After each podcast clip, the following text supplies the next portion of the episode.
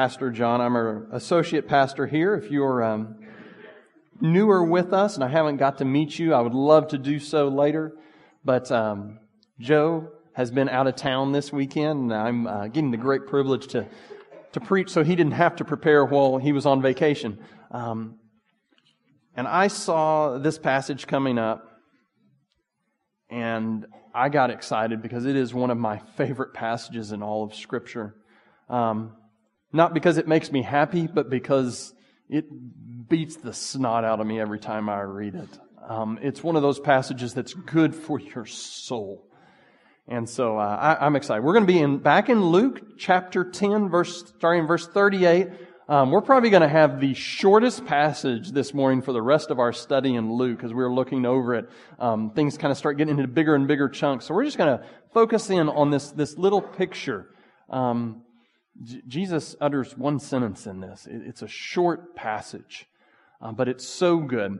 And uh, as I was kind of thinking about this passage and, and how it what it does in my heart, um, my mind drifted to to an episode that happened three or four weeks ago in our house.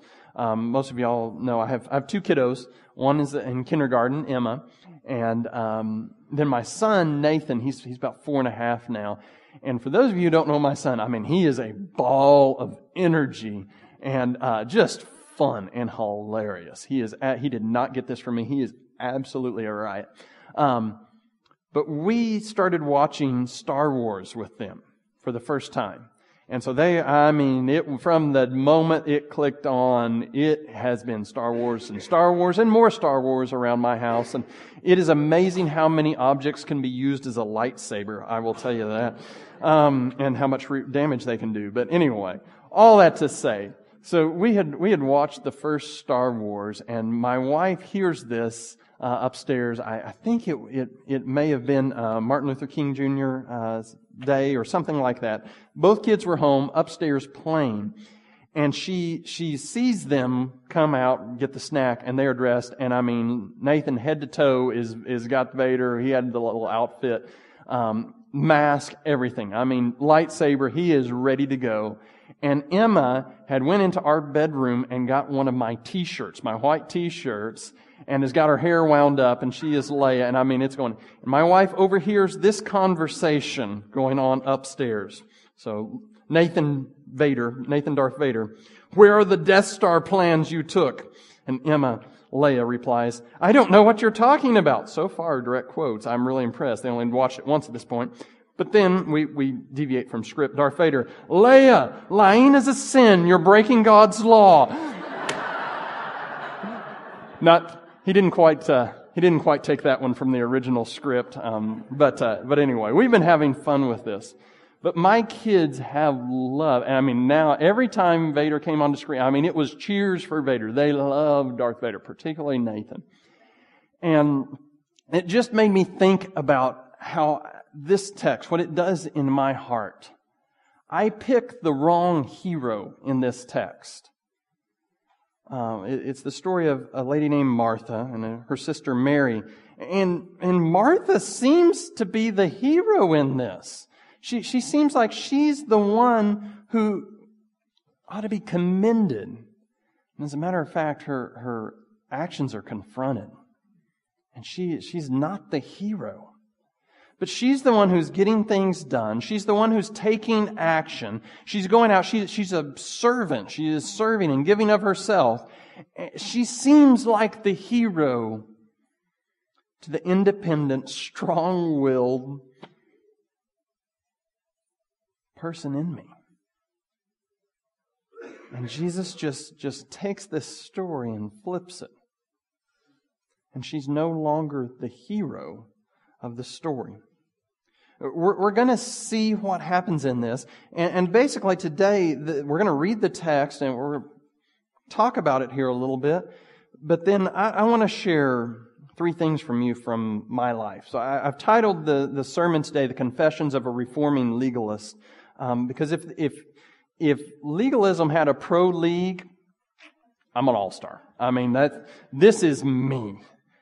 And so I want us to come to this text. I want us to be honest with ourselves. I want you to take just a moment and maybe see if through this text, through God's word to us this morning, He won't prick something in your heart, a corner, a, a crevice that doesn't get grace.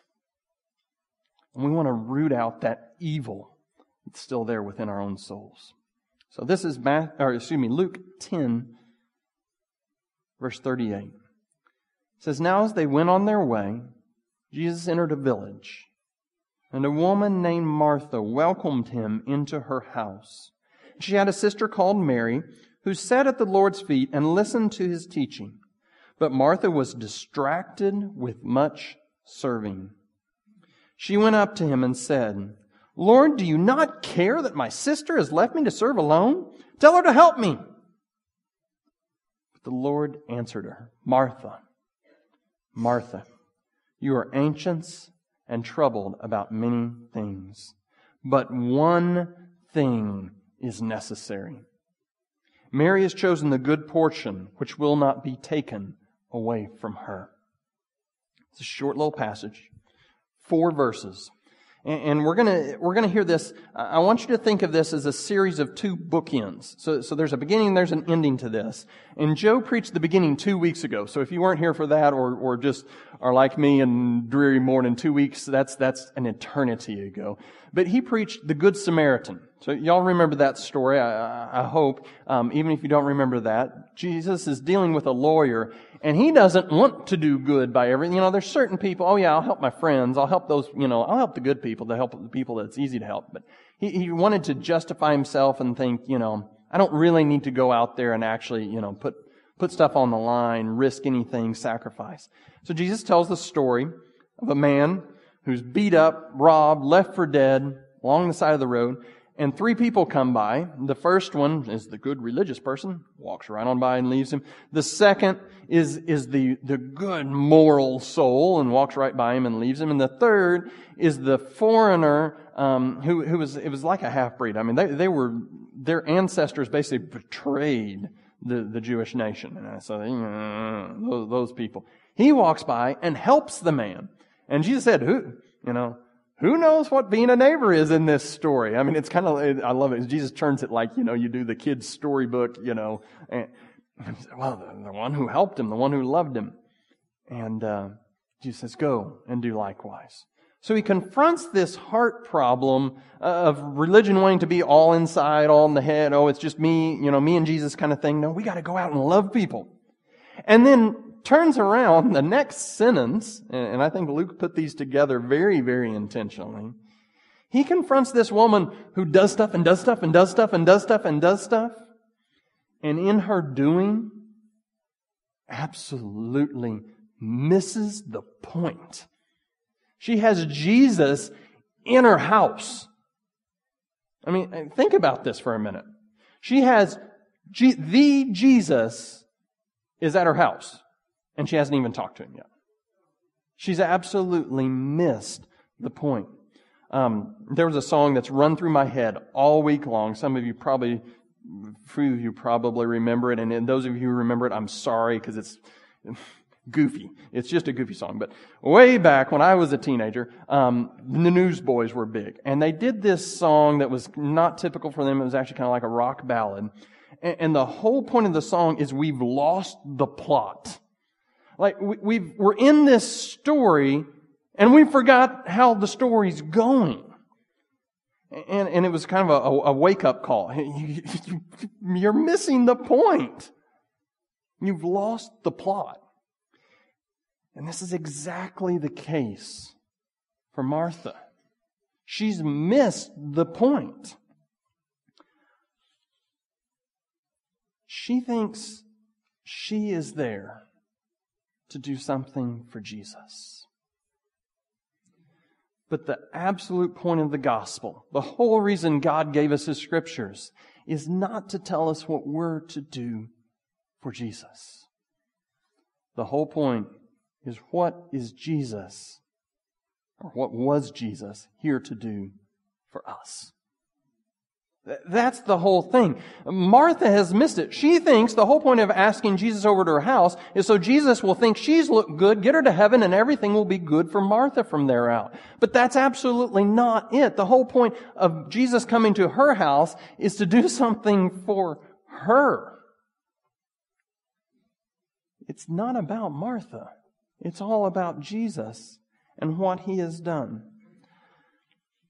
I came across this study this week as I was studying. Uh, it was done about 10 years ago, right, right, uh, right around 2005. It was done by the University of Pennsylvania.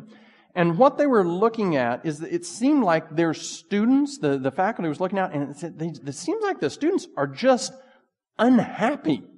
They, they don't seem to be happy people. They, they, what's wrong? And the conclusion, they give all these statistics and, and a whole series of things. Um, I read through it. It's really interesting. If you look up University of Pennsylvania study um, about uh, perfection.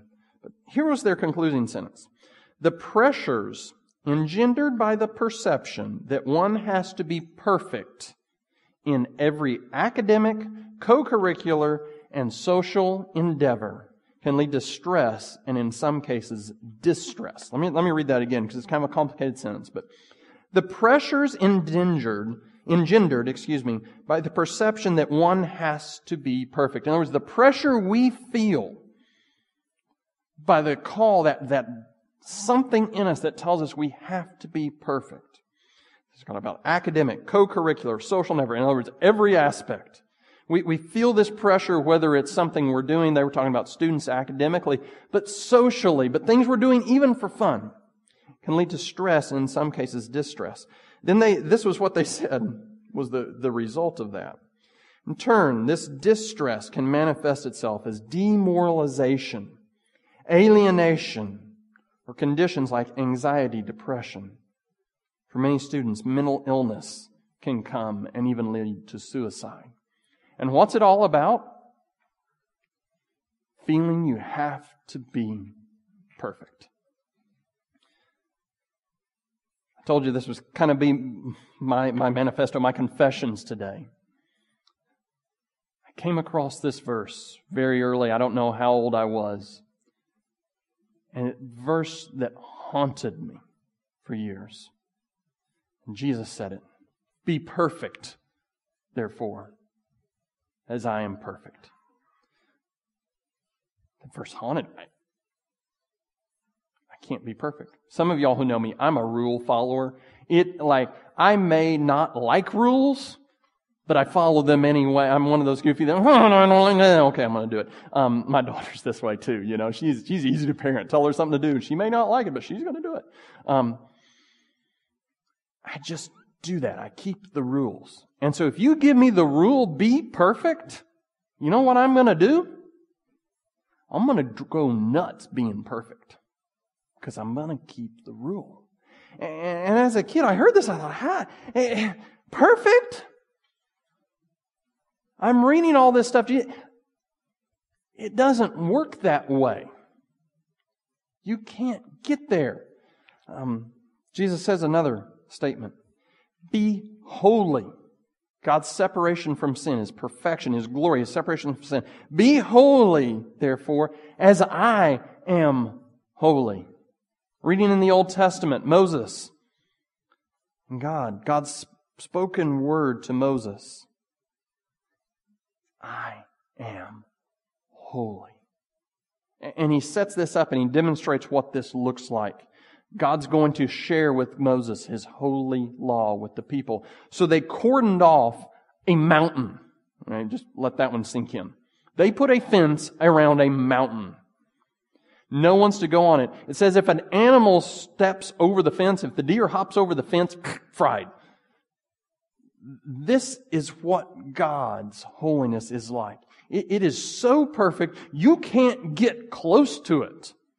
And Moses and all the elders are supposed to go up, the leaders. So they all walk up there, and Moses is about to cross the fence as God's told him to do, so he's going to be okay. All the elders are supposed to go with him, and they pan, uh-uh, ain't doing that. And up above, they can see lightning bolts, clouds. I mean, it's just this raging storm as Moses is about to cross over into holiness. They're, they're too chicken. They won't do it. Uh-uh, they ain't doing it. They stay behind. Moses, when he comes down from this mountain, he is quite literally glowing. Like shining, looks like a light bulb glowing. This is God's holiness. And Jesus says, Be holy as I am holy. Martha got those scriptures. And so did I. And so what does she do? Look, look back there in the text. Martha welcomed her into her house. That's verse 38. Jesus, yes. Oh, yes, I need to take care of Jesus. Come into the house. She has a sister named Mary who sat at the Lord's feet listening to his teaching. But Martha was distracted with much, what? Serving. That's a good thing, right? By the way, the whole Bible commands serve others as I have served you. She's serving. She went up to him, and as a matter of fact, she is such a good, righteous person trying to be so holy. She says, not only am I doing it, I'm going to correct those who are not. That lazy Mary, my sister. I'm sure that had nothing to do with the fact that she was on her, but, but she's going after her sister because she's not doing enough. And Martha is going at it. So sometimes, if you're like me, uh, Bible passages get so familiar that like they don't have their punch anymore. Let this one punch a little. Martha is serving Jesus. Uh, last I checked, any one of us who asked, is serving Jesus a good thing or a bad thing, would put the check mark on the good thing, right? This is where everything turns. And this is what I had to come to understand that just absolutely revolutionized my entire world.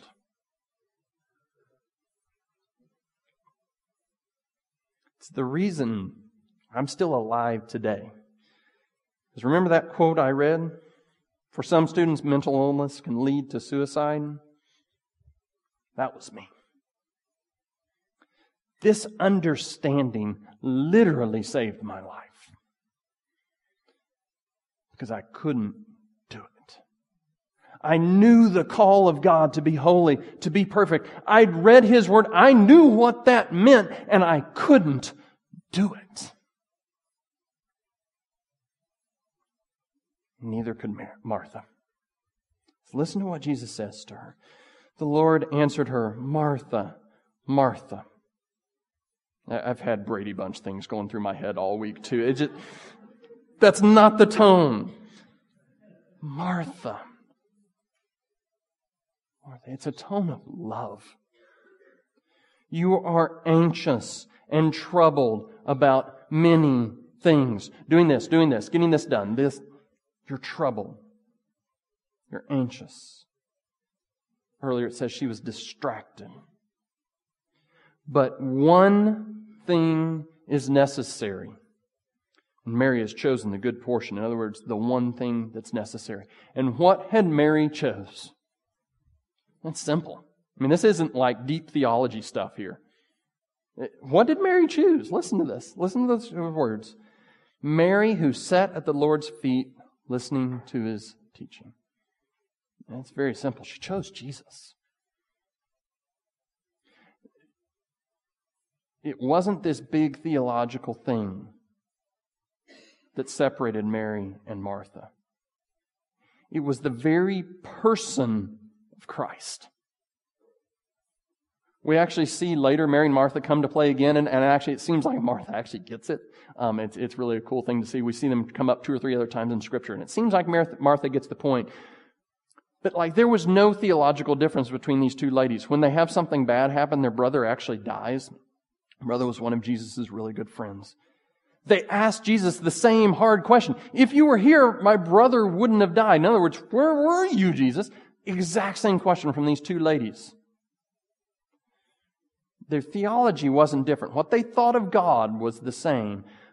But how they understood how to get to God was very, very different. Martha was going to get there by doing what she was supposed to do.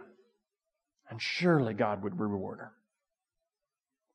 Mary sat at the feet of Jesus. That's it. She sat at the feet of Jesus. That's the point of the text.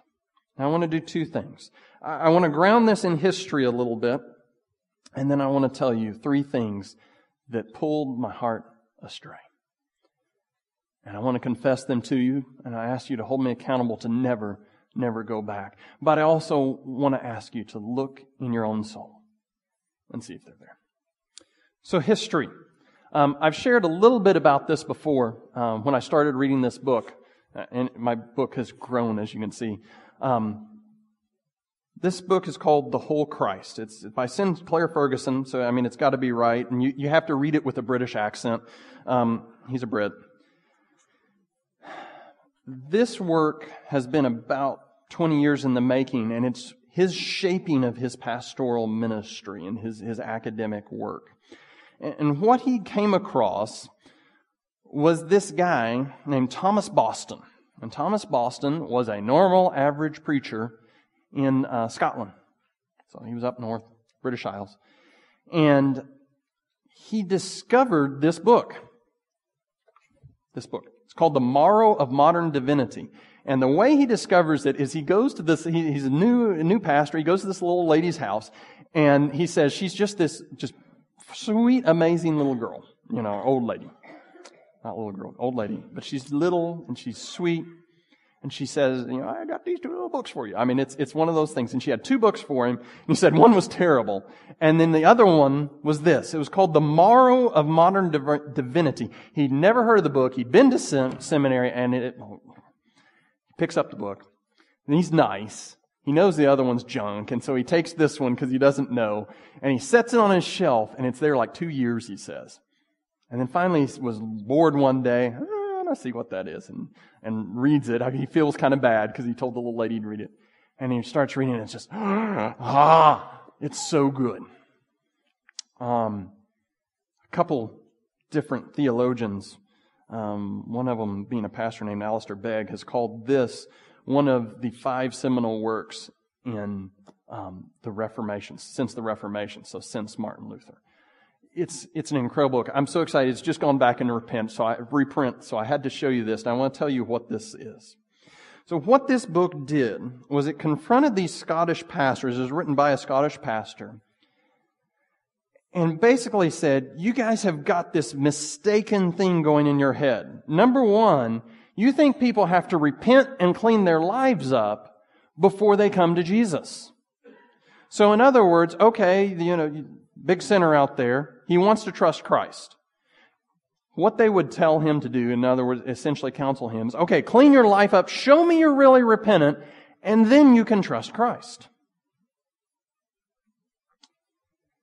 And it confronts that. That's a lie, and I'm going to talk to you a little bit about why that's a lie from script, you know, out of scripture here in just a second. But the second thing confronted was what repentance was.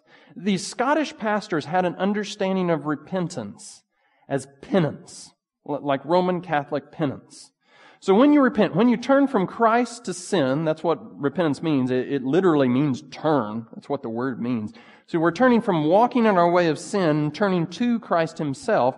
They had this misconception that repentance was turning from sin and then doing something to make up for it, you know, whether it was saying Hail Marys or going and doing something good for somebody else or all these different things that would be prescribed. And that, that penance, that work, helps you get to where you can see Christ again. You have to kind of cover up your sin with something good, and then you're back with Christ. And the Marrow of Modern Divinity calls that heresy, which it is, and says, no, no, no, you don't get it. It's not you. It's not what you do for Jesus. It's what Jesus has already done for you. It's not, did you serve well enough when Jesus was at your house for the party? It's did you sit at his feet and actually come to know Christ? Do you know Jesus? Um, I want to read you a little section of this book. Um, this whole Christ is basically a historical analysis of all this stuff that happened with this book, The Marrow of Modern Divinity. I want to read this to you. If you get a book, read this one. That one's really um, tedious to read. It says, True, we who were once sold under sin, upon which sin had closed the mortgage. Don't you love that phrase? And doesn't that, I mean, you all remember the sign in the papers on your mortgage? That's, that's like, makes you want to vomit, right? I mean, just knowing how much money you're signing away. Yeah. Sin had closed the mortgage on your life. We have now been purchased by the precious blood of Christ. We are no un- longer under the law, but under grace.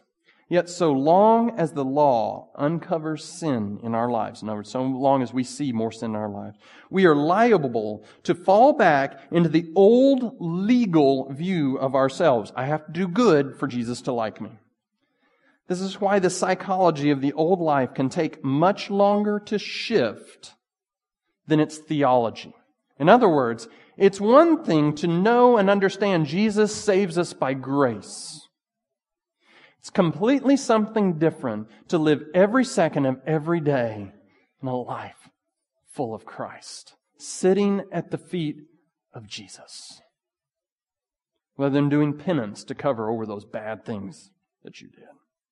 We understand the gospel, yet there is a continuity in the person who lived under the law's condemnation, who knew nothing of God's grace in Christ.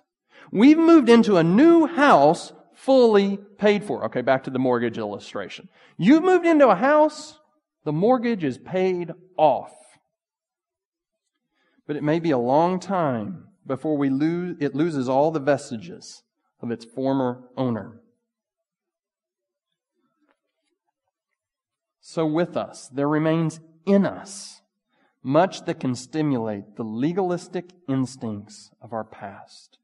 Thus, many Christians find that the sunshine of God's grace in Christ is obscured.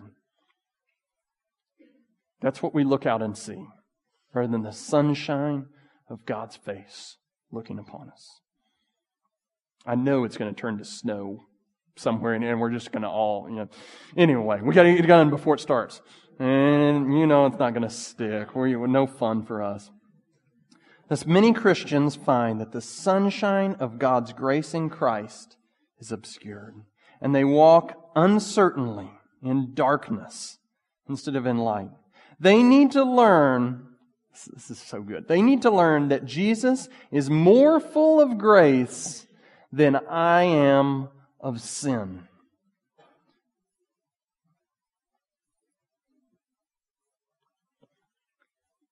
What Thomas Boston wrote when he read this book, The Marrow of Modern Divinity, and what's so cool, if any of y'all are history books, y'all need to get these. It's just amazing story.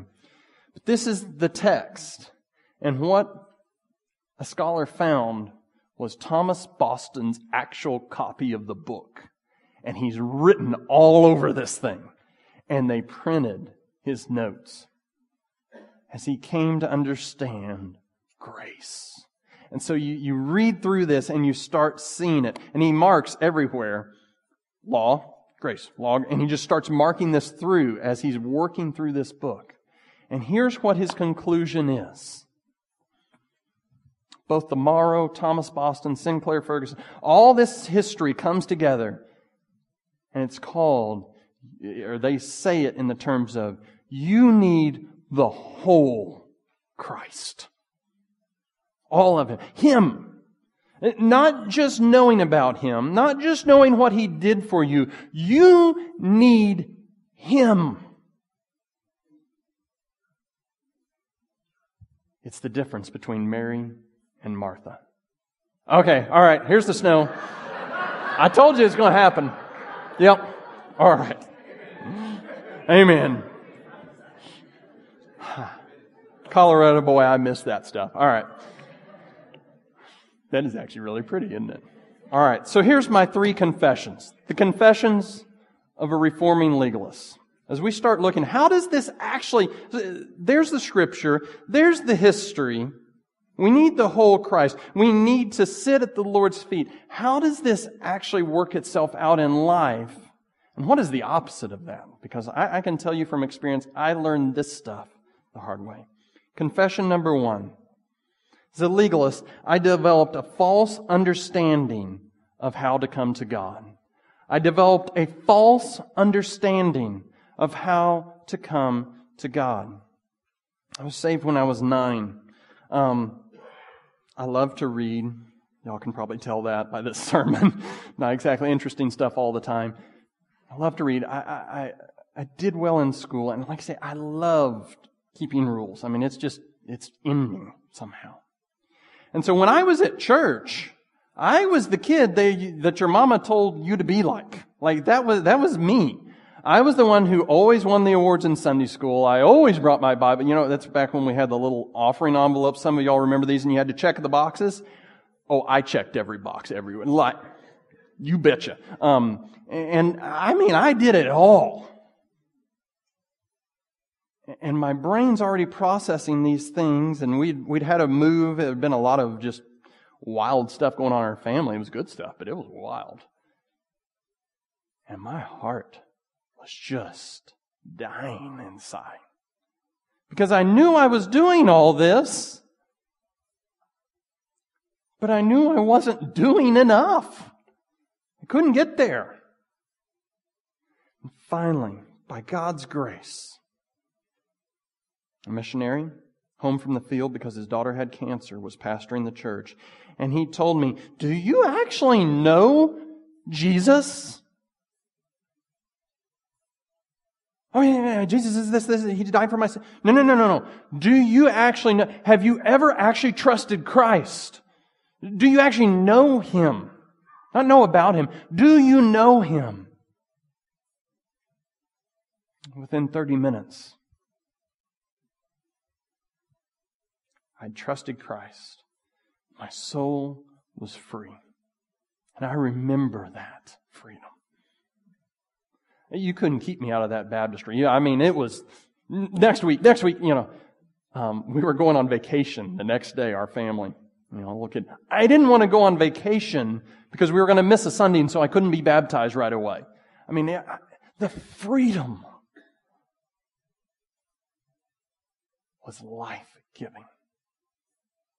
Because I come to know Jesus, not just know about him. It wasn't a matter of trying to tip my scale up. The scales had been stomped and crushed by Jesus Christ. Him. Not just what he did, by him.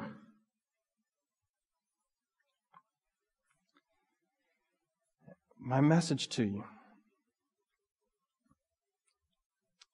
If you have been trying to get there on your own, I'm not necessarily talking to, to the, the person out there who won't darken the door of the church, who, who, you know what? I'm talking to the person who's been here every day for seven years. I mean, you come, you know, we, we have a work day and you are here. And I mean, you come here early and bring donuts for everybody. I mean, like, do you know Christ? Is the work that you put in to please Him because He's unpleased with you?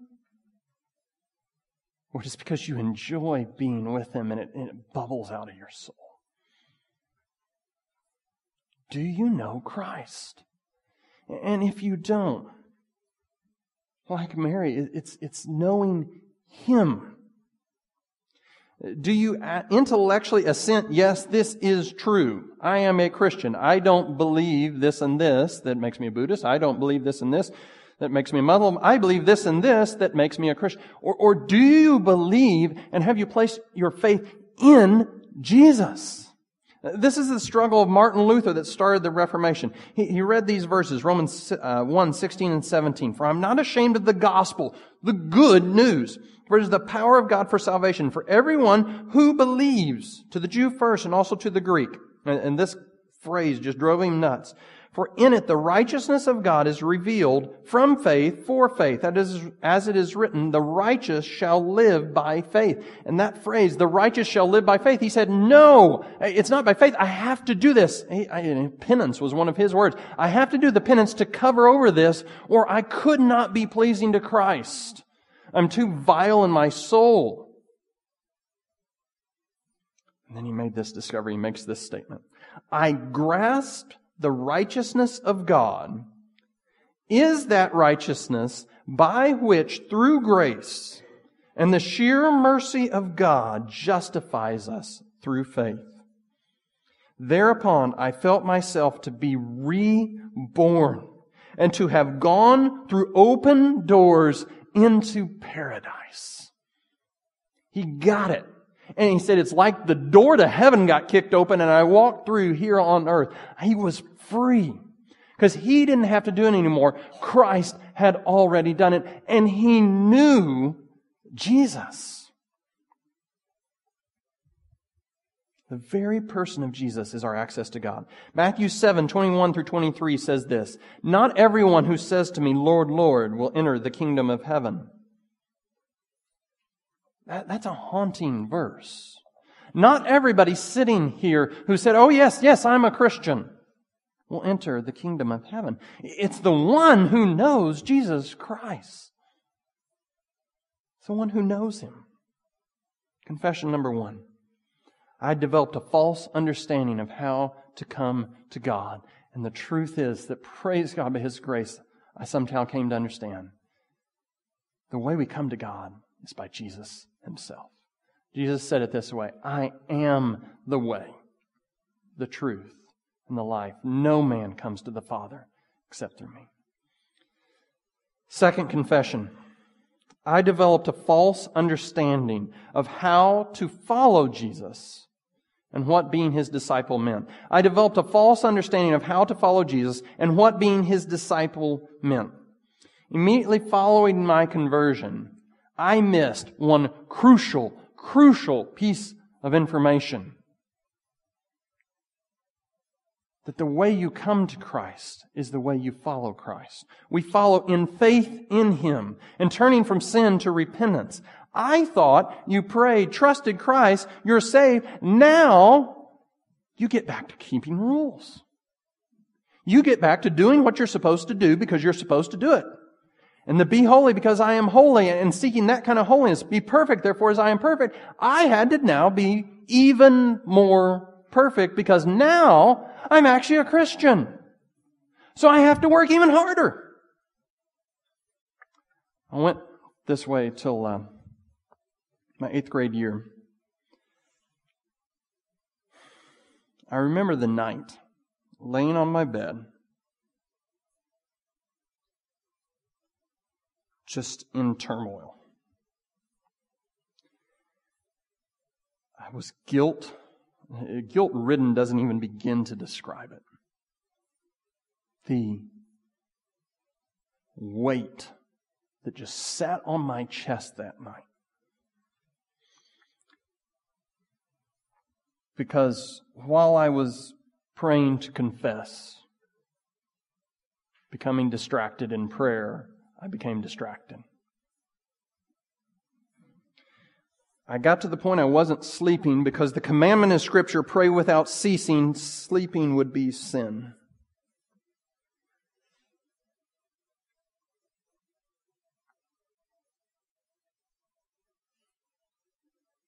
I was afraid to pray. Because if I prayed, I might become distracted, which would be a second sin and one sin was better than two, so better not to pray.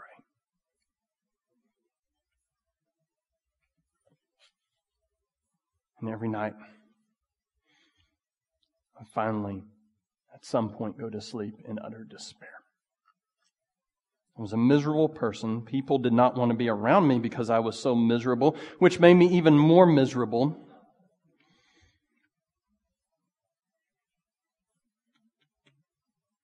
Jesus meant a set of laws and a set of rules. I did not know the person of Christ on a daily basis. I developed this lie, this false understanding of what it meant to follow Jesus, and that was keep the rules. I mean, by the way, there are moral guidelines all through Scripture. I'm, I'm not dismissing that. But I didn't understand how to keep them. And I did not understand the person of who Jesus was.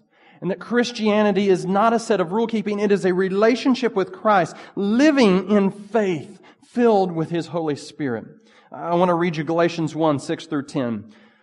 I am astonished that you so quickly deserting Him who called you to grace of Christ, so, in other words, you got saved by grace, by trusting Christ, and are turning to a different gospel. Not that there's another gospel, but there, was, there are those who trouble you and want to distort the gospel of Christ.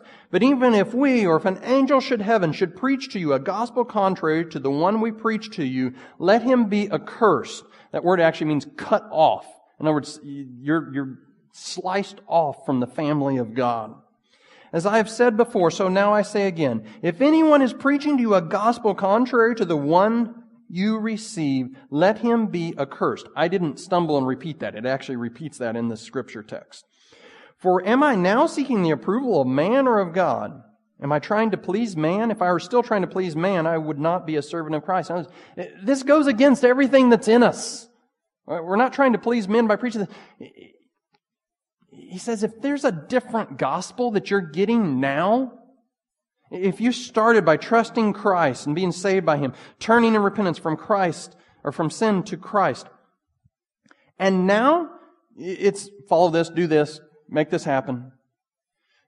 You followed a different gospel. The gospel isn't for when you start, it's for life.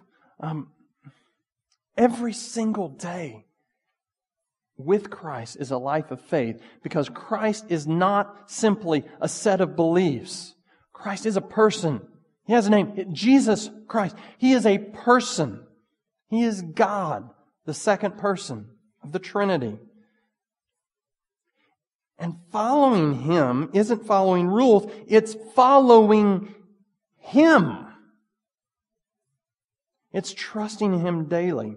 Uh, Galatians, toward the, the end of this letter, chapter 5, verses 7 through 12. You were running well. You, you got it. Who hindered you from obeying the truth? This persuasion is not from the one who calls you. A little leaven leavens the whole lump. In other words, just a touch of this stuff consumes your life. I have confidence in the Lord that you will take no other view and that the one who's troubling you will bear the penalty, whoever he is.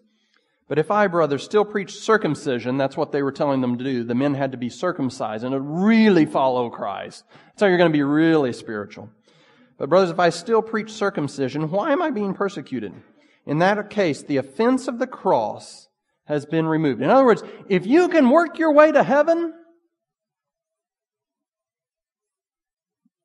the offense of stepping on your toes and saying you can't work your way to heaven doesn't make any sense. We say you cannot work your way to heaven. Only Christ can take you. And this is, this is where Paul gets nasty. He gets on a little, little, little rudely here. I wish that those who unsettle you would emasculate themselves. Is there any clarity about, needed about what Paul thinks of these folks? Yeah, that's in, that's in the Bible. You want to circumcise? You want a little snip snip? Cut the whole thing off. That's what Paul says. That's scriptural. That's how serious Paul gets about this stuff. He says, just a little bit of leaven, it's going to ruin the whole thing. A little bit of yeast makes all the, the dough go up, right? You get a little bit of this, it will corrupt your entire Christian life. Philippians 1:21. Here's the solution. For me to live is Christ. Not a part of Christ, the whole Christ, to use the Marrow language. Philippians 3, 8 through 10. Indeed, I count everything as lost because of the surpassing worth of knowing Christ Jesus my Lord. Not knowing about Christ Jesus my Lord, of knowing Him. The false understanding of get saved and then work your way to holiness is a lie. Now that doesn't mean your life doesn't change. If Christ comes in, if you know Christ, You will be a different person. All right. So y- y'all know I, I'm I'm the nerdy guy. Okay, I had it was my best friend in high school finally told me I had my favorite shirt in high school. It was the only name brand shirt I had, and it was yellow and had this jagged line black and then yellow on the bottom. And it, I thought it was so cool. Some of y'all are getting why this is so funny. He finally told me in college when I was still wearing the shirt, John, it's, it's the Charlie Brown shirt. No, it's not.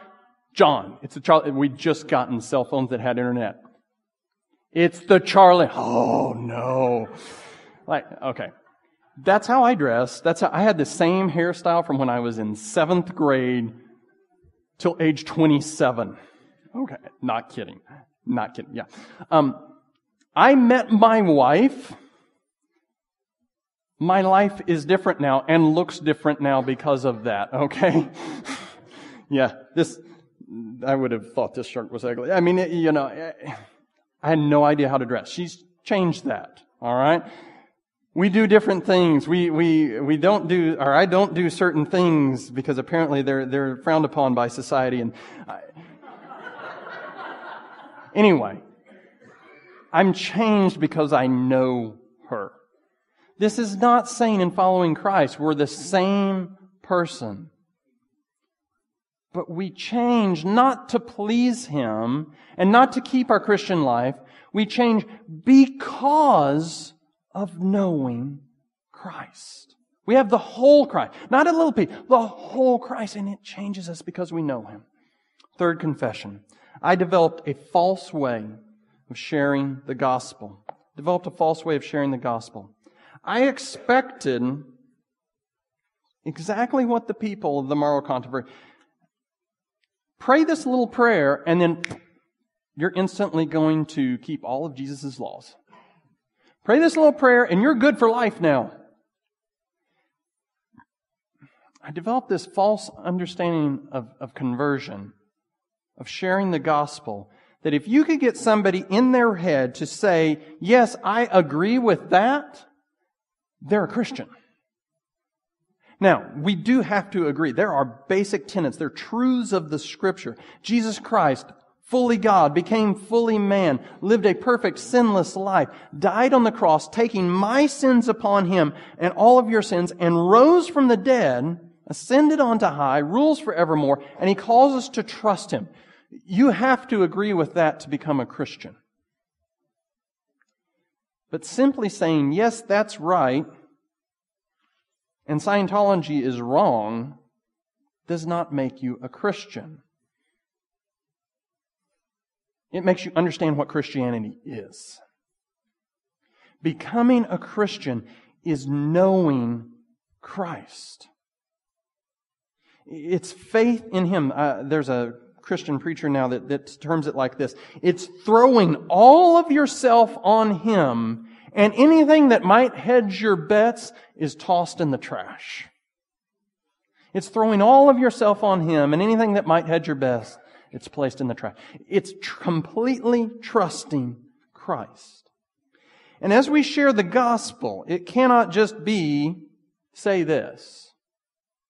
It is come to know Jesus Christ.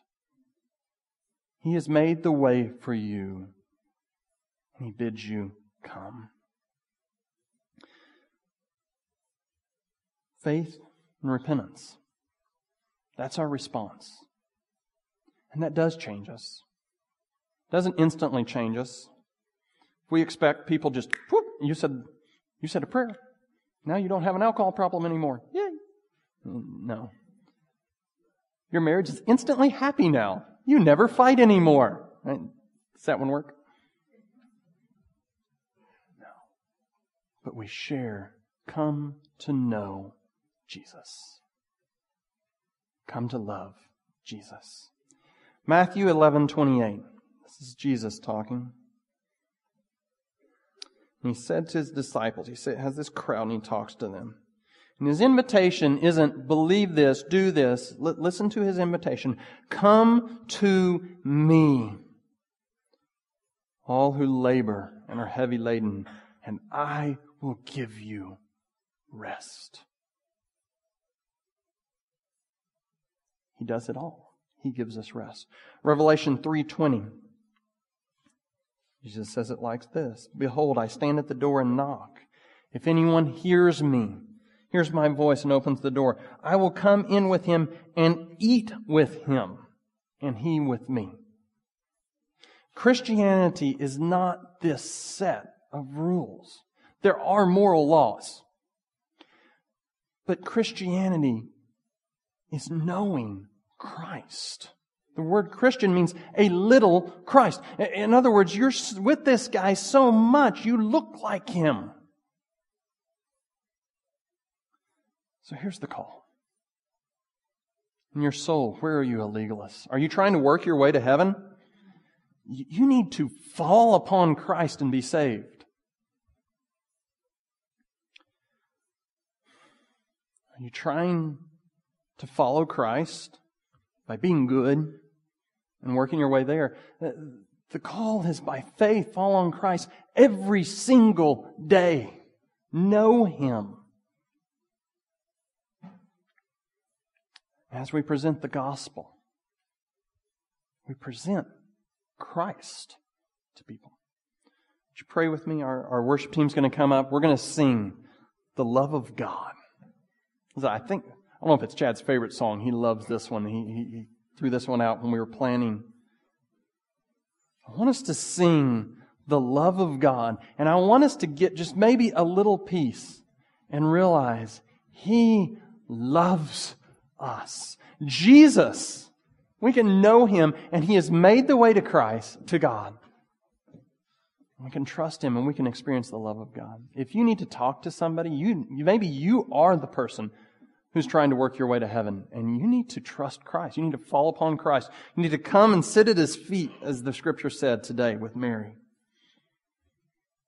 Maybe you're the one who's been distracted for so long. Come to Jesus.